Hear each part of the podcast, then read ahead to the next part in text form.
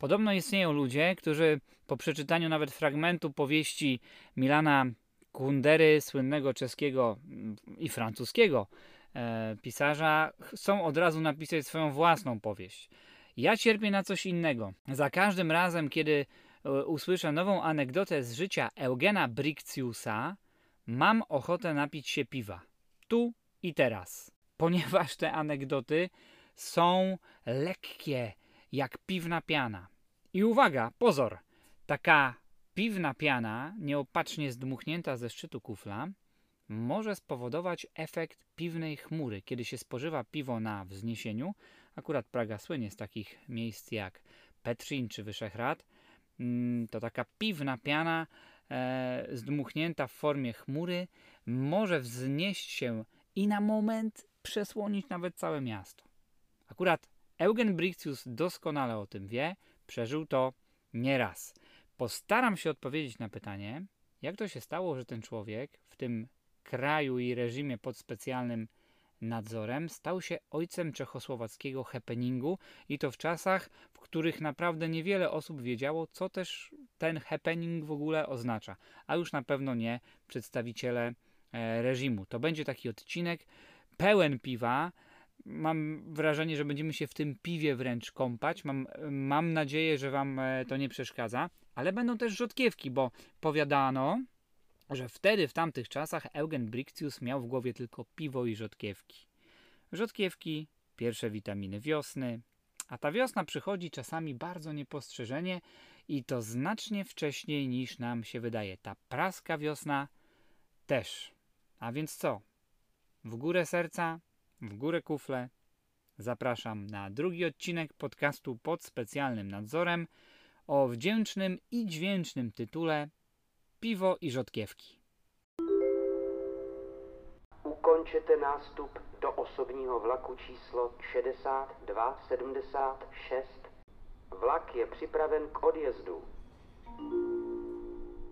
Miał w głowie tylko piwo i rzodkiewki, powiadał słynny krytyk i teoretyk sztuki Jindřich Halupecki, który Bricciusa dobrze poznał i był jego mentorem, opiekunem, ale tą zieleninę w głowie tego młodego chłopaka zasiał dziadek. Dziadek był ogrodnikiem i zarządcą rajskiej zachrady, rajskiego ogrodu na Żiszkowie. Trzeba przyznać, że raj to jest już utracony. Komuniści zniszczyli ten ogród, a ta wersja współczesna no, została zrobiona tak, że dziadek już by tego ogrodu nie poznał. Ale w czasach świetności ten ogród wyglądał podobno jak wiedeński Schönbrunn nawet powiadają. No były tam wspaniałe szklarnie, fontanny. Teraz to można ewentualnie spotkać tam znudzone maminki z praskich winogradów, które orzą tą ziemię kółkami wózków i ciągną za sobą smutne pieski. Dziadek dokonał rzeczy w 1918 roku bardzo no, karygodnej. Wraz z przywódcą praskiej bohemy Frantą Sauerem, był to notabene wielki przyjaciel Jarosława Haszka, nikogo to chyba nie dziwi, oraz grupą strażaków z praskiego Żiszkowa udał się na rynek staromiejski, by przewrócić kolumnę maryjną, no, symbol władzy habsburskiej, która właśnie mm, upadała. Ale ponieważ nie chciał być pomnikobójcą do końca życia, postanowił, że odkupi swoje winy i w czasie następnej wojny, II światowej, uratuje inny inny pomnik, konkretnie rzeźbę. Była to rzeźba Dudziarza autorstwa Ladisława Szalouna. Powie ktoś, tu Madonna, z rynku staromiejskiego, a tu jakiś dudziarz kmiotek. Ale chwileczkę trzeba wyjaśnić, że od czasów odrodzenia narodowego, czeskiego odrodzenia narodowego oczywiście, dudziarz jest symbolem czułej duszy, duszy czułej na krasy tego świata i przede wszystkim na sztukę, więc tak naprawdę no nie jest to e, nie jest to e, taka postać, którą trzeba ignorować. Dziadek zakopał dudziarza w e, ogrodzie rajskim. Oczywiście jeden z pracowników ogrodu to zobaczył, doniósł na dziadka. Dziadek skończył w więzieniu w Rajchu. Na szczęście powrócił po zakończeniu wojny ku uciesze rodziny i samego mistrza Szalona. Ten wyraził swoją wdzięczność za ten e, bohaterski czyn specjalnym listem, e, który to potem rodzina Bricciusów przechowywała no, jak relikwie. Nie byłoby Eugena Bricciusa, gdyby nie jego dziadek. To trzeba sobie powiedzieć wyraźnie. Bo do jakiej siermiężnej rzeczywistości ten młody y, Eugen przychodzi y, na początku lat 50., ma te 8, 9, 10 lat. No, na ulicach auta e, służby bezpieczeństwa, Tatry, z tymi charakterystycznymi płetwami z tyłu, które wyglądają jak rekiny będące w polowaniu na wrogów reżimu. Z mgły, z jakiejś sadzy, smogu, kurzu wyłaniają się, spójrzmy na to oczami dziecka, wyłaniają się y, plakaty, y, witryny, a tam naprawdę histeryzujące hasła za pokój, za mir, w ogóle za, za pokój, czy słowo pokój odmieniano e, we wszystkich przypadkach. Za Stalina! Socjalistycznie pracować, socjalistycznie żyć. W jedności siła! Niech żyje klasa robotnicza. Ta klasa robotnicza ujrzy niebawem na ulicach miast, w galeriach, w muzeach swoją własną podobiznę jak w lustrze, kiedy traktorzystki trafią na plakaty, a hutnicy na e, pomniki w centrach miast. Ku przodu! Takie hasło było bardzo popularne. Do przodu, do przodu i ani kroku w tył. Czego się ma to dziecko o świecie w ogóle dowiedzieć, kiedy redakcja humoru i satyry Czechosłowackiego Radia, po orwellowsku zwana Humsat, wysyła takie programy w ramach propagowania sztuki dla mas, jak mm, na przykład Kaszanka ma dwa końce. Jakie malarstwo ma taki młody Eugen poznać, kiedy malarzy czechosłowackich rajcują takie motywy jak budowa zapory wodnej w Lipnie nad Wełtawą lub zabawa po pracy w rolniczej spółdzielni produkcyjnej? Jak się formuje taka młoda dusza, kiedy z głośników radiowęzłów, które były wszechobecne, wciąż dobiegają takie monotonne komunikaty o kartkach żywnościowych, o kartkach na mydło, o kartkach na cukier dla emerytów i rencistów, no ale oczywiście też i o kolejnych sukcesach w rolnictwie, w budownictwie, o tym, że długodystansowiec Emil Zatopek zdobył w Helsinkach kolejne olimpijskie złoto, chyba na 5-10 kilometrów i jeszcze w maratonie dorzucił. No, lud pracujący też występuje na długich dystansach. Specjalizuje się w pięciolatkach. Echo się niesie po placach. No te dobre nowiny się wysypują z gablot, z gazetek naściennych, a między tym wszystkim nagle łam zdjęcia ofiar wojny koreańskiej. Powstań do spełnienia planu. Wszystkie siły partii i ludu dla spełnienia programu dziewiątego zjazdu komunistycznej partii czechosłowackiej. No, dziadek zrozumiał, że w takiej sytuacji to z tego wnuczka no nic nie będzie. Dziadek zrozumiał, że tego swojego Eugena musi uratować jak tego dudziarza, którego zakopał. No, wnuczka nie będzie zakopywał, ale jest przecież ogrodnikiem i to doświadczonym, więc musi zasiać w tej młodej głowie jakieś nowe gatunki. Musi tą głowę nawadniać nowymi inspiracjami. Musi wypielić z tej głowy to wszystko, co niepotrzebne. Cały ten socrealizm. No, w zasadzie, tak jak na to spojrzymy, to co tam soc, już ten realizm, to wszystko, co ich otaczało, było na tyle przerażające, że trzeba było działać. Więc zabiera go do wszystkich mm, dostępnych wtedy galerii, muzeów, e, gdzie można jeszcze pokazać sztukę dawną. Pokazuje mu na przykład święto różańcowe Direra, te wszystkie zgromadzenia bogów olimpijskich z nagimi muzami, poezji, Erato, Euterpe, wszystkich tych starców obściskujących młódki i inne obrazy zgromadzone przez, przez Habsburgów, przede wszystkim przez Rudolfa II. Te, te wszystkie obrazy czy rzeźby, których e, nie zdołały pochłonąć pożary, nie zniszczyli Sasi albo nie ukradli Szwedzi. Ale na tym mentor nie kończy. Dziadek się dopiero rozgrzewa po wizycie u starych mistrzów. Zabiera e, wnuka na plac Wacława, tam z nim paraduje i palcem wskazuje wysoko na dachy i szczyty kamienic, tych wszystkich pięknych hoteli, pasaży handlowych i mówi: Tam są praskie ogrody na dachach. No dziecko jak to dziecko, jak dziadek pokazuje, to patrzy w tamtą stronę, wytęża e, ten e, wzrok, wpatruje się wytrwale i faktycznie po kilku chwilach zaczyna coś widzieć, jakieś gałęzie, jakieś krzewy, drzewka. No, tam się coś na tych szczytach zieleni. Oczywiście jest to jedna wielka mistyfikacja, jest to jedna wielka fantasmagoria. wiszące ogrody na placu Wacława, czy wiszące ogrody w Pradze nigdy nie istniały, no ale stąd już jest krok do piwiarni, gdzie ten Eugen podrośnięty już troszeczkę, zaczyna rozpowszechniać te informacje o istnieniu ogrodów na dachach praskich domów, kamienic. Ci, którzy są już nieźle podpici, mogą de facto w to uwierzyć, ale idea jest naprawdę wspaniała. Może nawet jeśli nie istnieją te ogrody, to je trzeba wymyślić. Ludzie, bierzcie codziennie po jednej, dwie grudy ziemi w kieszenie. Patrzcie, obserwujcie, czy was ktoś nie widzi, bo jak zobaczy, co robicie, to, to na was na pewno doniesie. Wychodźcie na dach swojej kamienicy, swojego domu i wynoście tą ziemię. Po kilku tygodniach macie cały, cały zagon. Możecie siać. No, raczej rzodkiewkę, aniżeli kwiaty. No, kwiatów Eugen Brictius w ogóle nie znosił. Tutaj dochodzimy do sedna sprawy, do, do czegoś, yy, do takiego fenomenu, gdzie trzeba się na chwilę yy, zatrzymać i go wyjaśnić. No bo co możecie odnieść, wynieść z takiej opowieści? No, chyba nie tylko same piwo i rzodkiewki. Musi być, jakby to powiedział yy, Mariusz Szygieł, jakaś nadbudowa. No, albo jakby to określił mój przyjaciel Gianni Greenholz, przydana hodnota. Wartość dodana E, tej opowieści i stąd ta mała przerwa na mm, wyjaśnienie tego fenomenu. Czesi to są tacy naprawdę wybitni, urodzeni mistyfikatorzy. Oni wymyślają, upiększają, konfabulują, y, tą rzeczywistość y, naprawdę kreują często mm, według swoich własnych wyobrażeń, szczególnie kiedy są w imadle historii, kiedy jest im gorzej.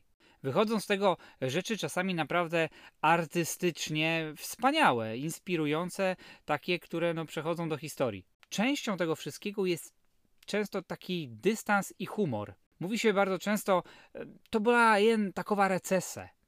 Używają słowo na to, na ten fenomen często recesę, recesja powiedzielibyśmy. No nam się to skojarzy oczywiście z gwałtownym zahamowaniem mm, tempa wzrostu gospodarczego, ale nie ma tutaj z kwestiami ekonomicznymi to nic wspólnego. Ta recesja to jest coś w rodzaju tworzenia takich humorystycznych wydarzeń, eventów, sytuacji, które mają innych wytrącić z równowagi. To czasami jest taki wytrych. To może być takie tłumaczenie, prawda? Jak polityk coś palnie, artysta coś, prawda, po pijaku, ktoś coś za dużo powie, albo zrobi, albo się obnaży, nie wiadomo, tak, od razu powiedzą recesę, recesę, mhm, no tak. Nie, nie, nie, to musi mieć oczywiście w takiej sytuacji, znowu to co mówiłem, pewną nadbudowę, musi być prowokujące, może czasami zmuszające do myślenia, wtedy mamy do czynienia z takim działaniem recesysty, byśmy powiedzieli. Najlepsze wytłumaczenie według mnie podał kiedyś Szczepan Balik z Uniwersytetu Południowo-Czeskiego, który recesję określił jako wydarzenie zorganizowane po to, żeby człowiek małomiasteczkowy się gapił. I przytoczył przykład takiej słownej recesji. Taka propozycja to była z magazynu studenckiego z lat 30., gdzie chyba dawano młodym recesystom rady E, rady, jak mają postępować, e, więc przytacza taki przykład na recesję mówioną słowną. Co robić, kiedy spotkasz pana w sile wieku w kapeluszu i z laską? Tu zauważmy, że trzeba też znaleźć sobie obiekt tej recesji, prawda? Facet w sile wieku w kapeluszu z laską, no idealnie. Podbijamy do niego, zaczynamy. Słyszał pan? W Finlandii jest znowu powódź. Jeśli nie zareaguje, kontynuujemy w ten sposób. A to wpływa na cenę ośmiobocznych kartofli, które cieszą się taką popularnością zarówno wśród lewicy, jak i prawicy, że islandzcy harfiści zagrają trylogię Nezwala na trzy palce na przemian lewą i prawą ręką.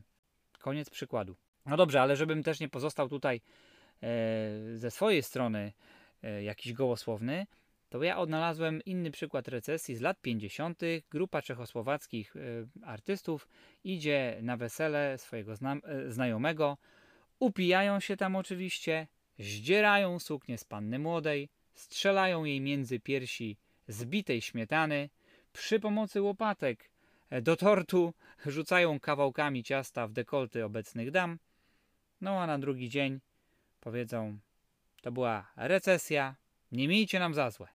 Jak się ma takiego dziadka jak Eugen Brixius, jest się tak wychowanym do socjalizmu, to przez wiele długich lat trzeba udowadniać społeczeństwu swoją przydatność. No, Eugen Brixius zmieni wiele miejsc za, e, zatrudnienia, ale ta praca na dworcu głównym przy rozwożeniu e, piwa do wagonów gastronomicznych chyba będzie pasowała e, najlepiej do jego charakteru. Na dworcu głównym pędził Eugen Brixius wiecznie spóźniony na tak zwanej jaszczurce. To był wózek z akumulatorem i rozwoził piwo wraz ze swoim kompanem pomagierem Pawlikiem, byłym handlarzem koni z górnych Poczernic.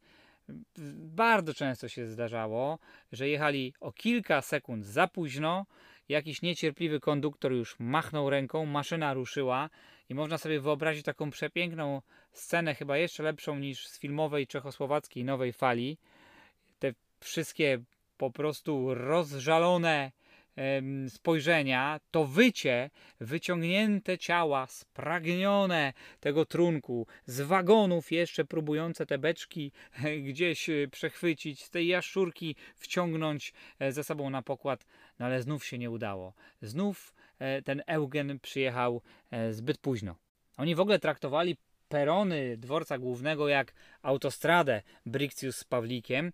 Brixius sobie wymyślił, że wypisze na ścianach różne slogany, żeby się czuli faktycznie jak na zachodnich highways i na przykład napisał pijcie Coca-Colę. Jadą z tym Pawlikiem, połykają te metry na tym wózku, patrzą obok i nagle widzą I love Elvis, jak się rozmywa. I love Elvis, oczywiście napisane e, eugenową e, ręką. No sam Pawlik, już nie wiadomo, czy Brictius, czy, czy Pawlik był bardziej bezczelny, czy, czy też głupi, byśmy powiedzieli. Sam Pawlik na plecach sławił też Elvisa. Miał na kurtce e, napisane I love Elvis. No, kiedy przyszli do niego milicjanci i kazali mu ten napis zmazać, to powiedział, no ale jak to? Towarzysze, zmazać Elvisa, przecież to jest geniusz amerykańskiej estrady. Wszystko to dzieje się w czasach, kiedy ludzie nawet nie mogli na głos wymienić dawnej nazwy dworca głównego. Wcześniej dworzec nazywał się dworcem Wilsona. Nazwany był e, na pamiątkę amerykańskiego mm, prezydenta. Nagle wpada na perony oddział czyścicieli, dwudziestu sprzątaczy e, naraz z wodą, ze szmatami rusza do zmywania by oczom podróżnych nie ukazała się ta zachodnia zgnilizna rozpowszechniana przez Eugena Brygciusa i jego kompana Pawlika. No, teraz gdyby ktoś zdrapał farbę ze ścian chlawaku dworca głównego, kto wie, kto wie. Może byśmy tą zgniliznę jeszcze gdzieś we fragmentach zobaczyli. Ghost Science by Eugen Brictius. Oczywiście Eugen Brixius na tym swojej kariery nie skończył, nie został do końca życia tylko i wyłącznie na dworcu głównym i nie rozwoził piwa do wagonów gastronomicznych. Po wielkich przygodach i perturbacjach stał się filozofem, był tłumaczem, e, znał wiele języków obcych, e, przede wszystkim znał łacinę i w, łacinie, w łacińskim języku tworzył, e, tworzył poezję, tworzy ją zresztą do dzisiaj. Był eseistą, emigrantem, opozycjonistą, bon vivantem, playboyem, można by wymieniać bez końca. Bez końca można o nim opowiadać anegdoty, bo one są lekkie jak piwna piana, ale sam Eugen Brictius anegdot nie znosił. Y, był nawet y, członkiem takiej grupy, takiego towarzystwa piwnego, stołowego, które e, przy piwie zabraniało sobie anegdot. Ktokolwiek anegdotę powiedział, e, był e, upominany, a anegdoty były mm, uważane za atencjuszowskie. No ten, kto przychodzi do towarzystwa i sypie tymi anegdotami, to tak jakby chciał to towarzystwo zdominować. Potem dali sobie nawet limit, jedna anegdota mm, na dzień. Jestem przekonany, że Eugen Brixius i tak czy siak tego podcastu nie wysłucha, więc pozwolę sobie jeszcze na kilka. E, w roku 1968 doszło do prawdopodobnie największego filozoficznego pojedynku dekady, e, kiedy to do Pragi już po wejściu Układu Warszawskiego przyjechał z wizytą słynny y, sam Jean-Paul Sartre, filozof francuski. E, Przyszło na spotkanie z nim bardzo wiele osób, a na koniec wydarzenia ta licznie przybyła publiczność mogła przekazać zapisane na kartkach pytania do e, zacnego gościa. E, Brixius napisał pytanie, cytuję, co było pierwsze, jajko czy kura? No, y, akurat prowadzący y, pewnie po przeczytaniu tego pytania już nie przekazał tej kartki e, i Sartre y, nigdy na to pytanie nie odpowiedział, więc nigdy się e, nie dowiemy. No nie byłbym sobą, gdybym nie przytoczył tutaj jeszcze e, innej piwnej anegdoty związanej z Eugenem Brixiusem. Pewnego razu e, odbierał swojego przyjaciela, Rudolfa Niemca, e, malarza, który zasłynął wtedy tym, że odciskał ciała swoich partnerek na płótnie. No teraz robi to e, co drugi artysta, ale naprawdę w latach 60. to był, to był wyczyn, to był hit. E, Ten Rudolf wychodził właśnie ze szpitala psychiatrycznego i Brixius miał go odebrać. Panowie skończyli oczywiście w piwiarni. Do knajpy wchodzi nagle, kiedy panowie są już w dosyć dobrych nastrojach, sowiecki marynarz w czapce z napisem Odeskoje morskoje parachodztwo. Oczywiście podpity Rudolf i podpity e, Eugen odważnie zaczynają do niego zagadywać po rosyjsku, ale okazuje się, że to jest Czech, student z Wysokiej Szkoły Morskiej w Odessie, który przyjechał odwiedzić rodzinę, jest na urlopie i nie minęło kilka minut, zanim się wszyscy zorientowali, to student siedzi już w cywilnym ubraniu Brixiusa, a sam Brixius w jego mundurze. Okazało się, że Eugen Brixius zdecydował, że odwiedzi w tym mundurze wszystkie knajpy, z których go ostatnio wyrzucano i w którym nie nalewano mu już piwa z powodu jego charakteru. No, bądźmy szczerzy, któż odmówi nalania piwa sowieckiemu marynarzowi? To jest też i taka nauczka dla was. Wywalają was z knajpy, wkroczcie tam w jakimś mundurze. Nazajutrz wszystko się e, skończyło tym, że panowie się obudzili, mieli na sobie już nagle swoje ubrania, student zniknął, a Rudolf Niemiec e, mówił do swojej żony jeszcze przez tydzień po rosyjsku. Rudolf potem nalegał, żeby te marynarskie rajdy po Pradze powtarzać, wypożyczać ze studiów filmowych mundury marynarzy. Wyobrażał sobie, że on i Eugen będą chodzili w czapkach. Jeden będzie miał napis Aurora, drugi na czapce będzie miał napis Titanic. Jeden będzie szedł po jednej stronie placu Wacława, drugi po drugiej stronie placu Wacława. To jest w jakiś sposób płacz tej śródlądowej mm, duszy za morzem. Jednak brakuje po prostu tego wiatru we włosach, gdzieś tej e, słonej, e, e, słonej bryzy na, e, na brodzie. Jak pojedziecie nad morze po raz kolejny, nad Bałtyk i będziecie narzekać, że kibel za drogi, że woda zimna, będziecie publikować te wszystkie paragony grozy, że gofry były za suche, to sobie po prostu uświadomcie, że to, że to przynajmniej wasze, że to macie. Eugen Brixius ma w głowie tylko piwo i rzodkiewki. Powtarzał cały czas nie kto inny jak wielki teoretyk sztuki Jindrzich Halupecki, którego dobrze znał i który się nim opiekował, był jego mentorem i aniołem stróżem. Halupecki był już w drugiej połowie lat 60. komisarzem, dziś powiedzielibyśmy kuratorem galerii, którą popularnie nazywano Szpalowka na Alei Narodowej. Ta galeria istnieje do dzisiaj w pięknym, modernistycznym budynku, ale można powiedzieć, że to była taka no, pierwsza jaskółka przemian tej zbliżającej się wielkiej odwilży e, również w życiu kulturalnym. E, Ta galeria odważnie prez- prezentowała mm, dzieła wschodzących czeskich e, artystów, no i przede wszystkim była dowodem, że oni już nadążają za zachodnimi trendami. Mm, Halupecki tam odważnie prezentował sztukę zdegenerowanego zachodu i samego Brixiusa e, zatrudnił do oprowadzania zagranicznych gości po pracowniach e, czołowych artystów. E, Brixius miał też e, pomagać przy kupnie sprzedaży dzieł. No, sam potem e, przyznał, że żadnego targu nigdy nie dobił, ale bardziej go mm, interesowało sprowadzanie do szpalowki dziewcząt. Mm, Ta galeria mm, do dzisiaj y, jest, jak mówiłem, w pięknym budynku po byłym wydawnictwie i, e, i księgarni i ma trzy piętra. Te trzy piętra służyły Brixiusowi za trzy strefy: niebo, ziemię i piekło. Po zamknięciu galerii oczywiście miał do niej klucze, lokował się ze swoimi kochankami w kręgu najniższym, w piekle, gdzie do rana, nie ukrywajmy, można było w spokoju oddawać się igraszkom. No oczywiście trzeba było poprawić troszeczkę tam warunki, to jednak w końcu galeria, a nie apartament. E, umilić towarzyszkom e, pobyt i, Brixius własnoręcznie, bardzo pomysłowo aranżował przestrzeń. Tak się akurat złożyło, że w galerii e, w tej szpalowce swoje dzieła wystawiał i artysta Hugo de Martini. E, Hugo de Martini słynął e, wtedy z tego, że wystawiał błyszczące, wypolerowane kule. Kule ze szkła i z innych, e, z innych tworzyw. Jak gdzieś wejdziecie do jakiejś galerii w Pradze i zobaczycie wypolerowane kule, to na 100% będzie to Hugo de Martini. On je też pięknie umieszczał w naturze, w przyrodzie. Ale nie o tym teraz miała być rzecz. Te kule były na noc do tego piekła znoszone i były zawijane w koce, żeby się nie pobiły. Brictius, jak się domyślacie, odwijał bardzo uważnie te kule z tych kocy i koce rozkładał na podłodze.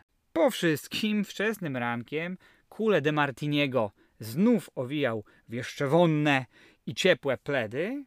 No, a ponieważ, jak to powiadał Arystoteles, każde stworzenie jest smutne po obcowaniu, to już wtedy z partnerkami mógł e, rankiem wymykać się do pobliskich otwartych piwiarni na postosunkowe piwo. Poskojtalni piwo, tak mówił. No tego nie znałem. Pewnego ranka Eugen Brictius zaspał i został przyłapany wraz z partnerką przez sprzątaczkę. W każdej galerii musi być jakaś sprzątaczka. Mi się tu od razu kojarzy film The Square e, e, Rubena Ostlunda, Złota Palma w Cannes. E, wiemy jak się kończy czasami zmiatanie kurzu. Udało się wtedy u sprzątaczki wyprosić milczenie, ale przebiegły amant zaczął się wtedy zabezpieczać inaczej. Zamawiał odtąd budzenie na telefon, no nie przewidując, że akurat ta usługa też będzie skrzętnie dzień po dniu odnotowywana na rachunku telefonicznym. Ten rachunek na koniec miesiąca trafił oczywiście w, ręk, w ręce komisarza zarządzającego, a więc wielkiego Halupeckiego. Halupecki Bry Brixiusa nie usunął, ale kulę de Martiniego już z galerii tak. Wiosna przychodzi czasami bardzo niespodziewanie. Jest wiosną, zanim ktokolwiek nazwie ją wiosną. Zresztą taki Eugen Brictius wiosny, tej praskiej wiosny, nigdy nie potrzebował. On żył tak, jakby reżimu w ogóle nie było. Ta wiosna y, nie przyszła w 1968 roku, bo to nie był proces, który trwał tylko 8 miesięcy do przyjścia Układu Warszawskiego. Zresztą dla samego Brictiusa ci Ruscy, no, no przyjechali Rosjanie, w sumie nawet nie musieli, stwierdził Eugen. Tak? I tak już w jakiej, jakiejś formie tutaj byli. E, sami Czesi byli Rosjanami. W 1967 roku się dla niego ta praska wiosna zaczyna, kiedy to w maju i czerwcu, jakby teraz młodzież powiedziała, Eugen Brichtius się artystycznie odpalił. W akcji artystycznej Martwa Natura z piwem wykorzysta swój ulubiony rekwizyt, a więc kufel pełen piwa i rozstawi te kufle ze złotym trunkiem na półwyspie Kampa nad Wełtawą e, w centrum miasta. W ogóle zacznijmy od tego, że kufel piwa to jest dzieło samo w sobie. To jest przepiękny obiekt, najpiękniejszy obiekt na świecie, szczególnie kiedy światło w nim pogrywa jeszcze w tym kuflu. Lubię czasami sobie usiąść w, w jasny dzień e, czy słoneczny dzień w jakiejś jasnej piwiarni, gdzie można to faktycznie pięknie obserwować. No to jest, to jest dzieło sztuki, które powinno stać w galeriach narodowych, w Galerii Narodowej obok odciśniętych partnerek Rudolfa Niemca i wypolerowanych e, kul Hugo e, de Martiniego. No, no spokojnie. Sam w sobie kufel piwa jest takim dziełem, że w zasadzie nie potrzebujemy obok piwosza. I to się stara właśnie Eugen Brictius zaprezentować i zrobić. On wskazuje na taki moment, że kiedy się przynosi dużą ilość piw, rozstawia w knajpie pełnej ludzi na długim stole na przykład, tworzy się wspaniała konstelacja. Jedyne co w tym wszystkim szumi są właśnie ludzie, są piwosze. Te kufle pełne piwa postawione na nabrzeżu, setki, a piwosze zupełnie odcięci, Brictius każe im się odwrócić, klęknąć przy opryskanych, brudnych e, ścianach, no i tak sobie po prostu e, cicho siedzieć. Sam się położy na ziemi i zaczyna czytać książkę. I innym pozwala czytać książki, ale pod tym warunkiem, że po przeczytaniu strony trzeba ją wyrwać i podpalić. Wszyscy mają tworzyć takie małe ogniska. No, można sobie wyobrazić, że za chwilę już na miejscu jest milicja i próbuje ustalić, o co w tym wszystkim chodzi.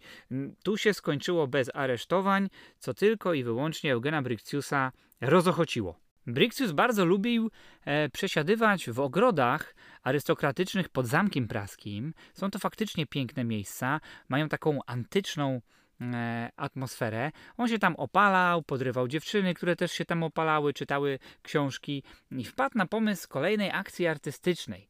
Swoich znajomych i nieznajomych E, nieznajomych, bo dał nawet ogłoszenie w gazecie, wezwał do tego, żeby kupili okrągły bochenek chleba, odłożyli go na tydzień, by szerstwiał, stwardniał, no i powiedział, zobaczymy się z tymi e, bochenkami e, w ręku za tydzień.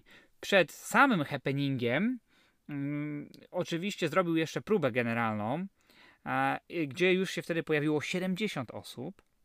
Tłum z twardymi jak kamień bochenkami ruszył w takiej procesji, albo jak sam autor powiedział, takim gęsim pochodzie do tego ogrodu ledeburskiego, no, no, okazało się, że już z samej tylko jednej dzielnicy, dzielnicy Mala Strana, wpłynęło y, kilkadziesiąt donosów. Jak to powiadał filozof Egon Bondi, y, legendarny poeta, no Czechosłowacja to mały, mały kraj, tak? Tu jak jedna osoba donosi na drugą osobę za pomocą e, trzeciej osoby, to już donosi powoli na samą siebie. E, cały happening w zasadzie udało się przeprowadzić. Wyglądało to tak, że Brictius posadził swoją znajomą pielęgniarkę Annę Szmidową na jednym z łuków. O, oczywiście ją ucharakteryzował na taką antyczną boginię i wszyscy e, wchodząc po schodach tego ogrodu z tymi bochenkami układali te bochenki e, w formie piramidy pod jej stopami. Cały happening e, nazwał takim chlebowym dziękczynieniem Tutaj żarty się skończyły. Za chwilę mm, przyjechały milicyjne radiowozy, zarekwirowały te bochenki, no i wszystkich e, blisko 70 osób aresztowały. Wszyscy się potem zastanawiali, gdzie się te bochenki podziały, zarekwirowane. Okazało się, że były gdzieś w niebiosach, w przestworzach. Już po upadku komunizmu, troszeczkę wybiegam do przodu, Brictius dokończył ten happening E, gdzie mu te bochenki e, po prostu z nieba przynieśli e, spadochroniarze. Spadochroniarze, którzy wylądowali z nimi na lotnisku Ruzynie, a potem faktycznie przejechali do ogrodu do ogrodu Ledeburskiego, gdzie to e, odrestaurowane dziękczynienie, happening chlebowego dziękczynienia odbył się już w zupełnie, zupełnie innych warunkach. Cała grupa spędziła noc na przesłuchaniach. Każdy z uczestników musiał e, zapłacić mandat od 50 do, do 100 koron, no i został wypuszczony. No, wszyscy oprócz prowodyra Eugena Brictiusa. Śledczy e, zapytał go w czasie jednego mm, z przesłuchań, no coś ty chłopie, coś ty chłopie myślał, że co się wydarzy, kiedy setki ludzi e, będzie chodzić po Pradze z bochenkami chleba. No setki, no, towarzyszu, no ja pierwotnie chciałem, by bochenki chleba nosili po Pradze wszyscy. Okazało się, że teraz trzeba będzie naprawdę wytłumaczyć i udowodnić sądowi, że nie chodziło o obrazę uczuć ludu pracującego, zakłócenie porządku e, publicznego. E, przy tym oczywiście użyto no, jako rekwizytów chleba, no, chleba naszego powszedniego, gdzie de facto tak naprawdę odebrano go od ust, od ust klasy robotniczej, tak?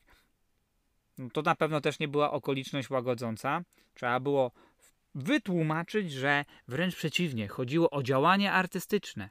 Czechosłowackie sądownictwo stoi twarzą w twarz z bardzo jaskrawym przejawem zdegenerowanej sztuki zachodniej. I nie wie, co ma z tym po prostu zrobić, tak? Bo pierwszy raz trzeba nad Wełtawą sądzić performera, happenera za happening. No i to de facto, jak się okaże, nie jeden, bo, bo chłopak już wymyśla, czy wymyślił wcześniej kilka innych akcji. Ministerstwo Sprawiedliwości nie, nie, dysponowało wtedy oczywiście żadnym e, biegłym w zakresie sztuki współczesnej, a na pewno już nie specjalistą od happeningów. Powołano dla zachowania pewnie pozorów no, ekspertów z ludu, żeby wypowiedzieli się na temat działań Brictiusa. Był to dramaturg Wyskoczyl, był to Indrich Halupecki, a więc anioł stróż e, dla Brictiusa, e, który od początku działał, żeby, żeby tutaj no, no, uratować chłopaka. A trzecią osobą był pisarz Bohumil Hrabal. No, Hrabal na pewno nie pomógł, jak się na sali sądowej pojawił w takim e, trykocie e, e, mocno wyciętym. Ten trykot miał jeszcze dodatkowo paski, więc wyglądał jakby właśnie wrócił z jakiejś paryskiej pijatyki z rajdu po knajpach. No i sędzia każdego z nich zapytał, czy jest na liście biegłych sądowych. No, wszyscy odpowiedzieli e, zgodnie z prawdą, że, że nie są na liście biegłych sądowych i zostali odesłani z kwitkiem. Władza, pomimo pełzającej e, odwilży w kulturze, naprawdę chciała pokazać, że nie będzie podobnych e, zachowań tolerować. Na oskarżyciela wyznaczono prokuratora Ciszka, który zasłynął na początku lat 50. z pokazowych procesów w okresie stalinowskim, e, gdzie e, naprawdę były to tak zwane monstr procesy przeciwko wrogom e, reżimu, e, przeciwko też wysoko postawionym przedstawicielom partii komunistycznej i to się wszystko kończyło wyrokami śmierci. Na pewno stojąc twarzą w twarz z tą osobą, e, no tutaj nie, nie było Brictiusowi do śmiechu. Na świadka powołano w końcu boginię. Stanęła przed sądem, by wysłuchać bardzo poważnych pytań o poprzednie akcje Eugena Brictiusa, jak również o to słynne chlebowe dziękczynienie. No sąd pytał między innymi, czy jak pani z chodziła e, po sali na czworaka, to było dla pani estetyczne, albo jak panią gonił po sali, deptał ludziom po nogach, jak panią chwycił i nosił jak worek cementu, to też to było estetyczne? Jak zgasiliście światło i po całym akademiku rzucaliście w ludzi ryżem, to to ma być estetyczne? No tak, odpowiada bogini, ale pani jest przecież pielęgniarką na pediatrii. Co by pani powiedziała swoim podopiecznym, jakby się zaczęły rzucać jedzeniem w szpitalu? No, bogini na to odpowiada, że pracuje przy niemowlakach, a te są karmione piersią. A jak oskarżony wsadził panią do wielkiego kartonu w czasie próby generalnej swojego happeningu, zamknął ten karton i kazał wszystkim położyć na panią blisko 100 chlebów, to też to na panią działało estetycznie? No działało, odpowiada bogini, ale jak? Musiał to panią przecież strasznie uciskać. Uciskało, ale ten chleb tak strasznie pięknie pachniał. Eugen Brictius by skończył pewnie marnie, gdyby nie działania Halupeckiego, który w końcu naprawdę przekonał sąd, że chodziło o działania artystyczne, a nie o obrazę uczuć ludu pracującego. Skończy się to wszystko tak, że początkujący artysta dostanie 3 miesiące w zawieszeniu, mm, a w wyniku urzędniczego niedopatrzenia, bo inaczej tego chyba nie można wytłumaczyć, to zdoła latem 67 roku jeszcze wyjechać na stypendium krótkie do Londynu. Brictius jest e, nad Tamizą witany jako wielka nadzieja happeningu za żelaznej kurtyny. Krytycy urządzają mu konferencje prasowe na Fleet Street. Guardian pisze tekst pod tytułem Czesi zadziwieni happeningiem. Dziennikarze zabierają Eugena Brictiusa na dach redakcji Sunday Times. No, chyba nie w poszukiwaniu zagonów z rzodkiewką, ale w celu zrobienia pięknego zdjęcia do tego wywiadu, w tym wywiadzie zostaje nazwany hero, bohaterem.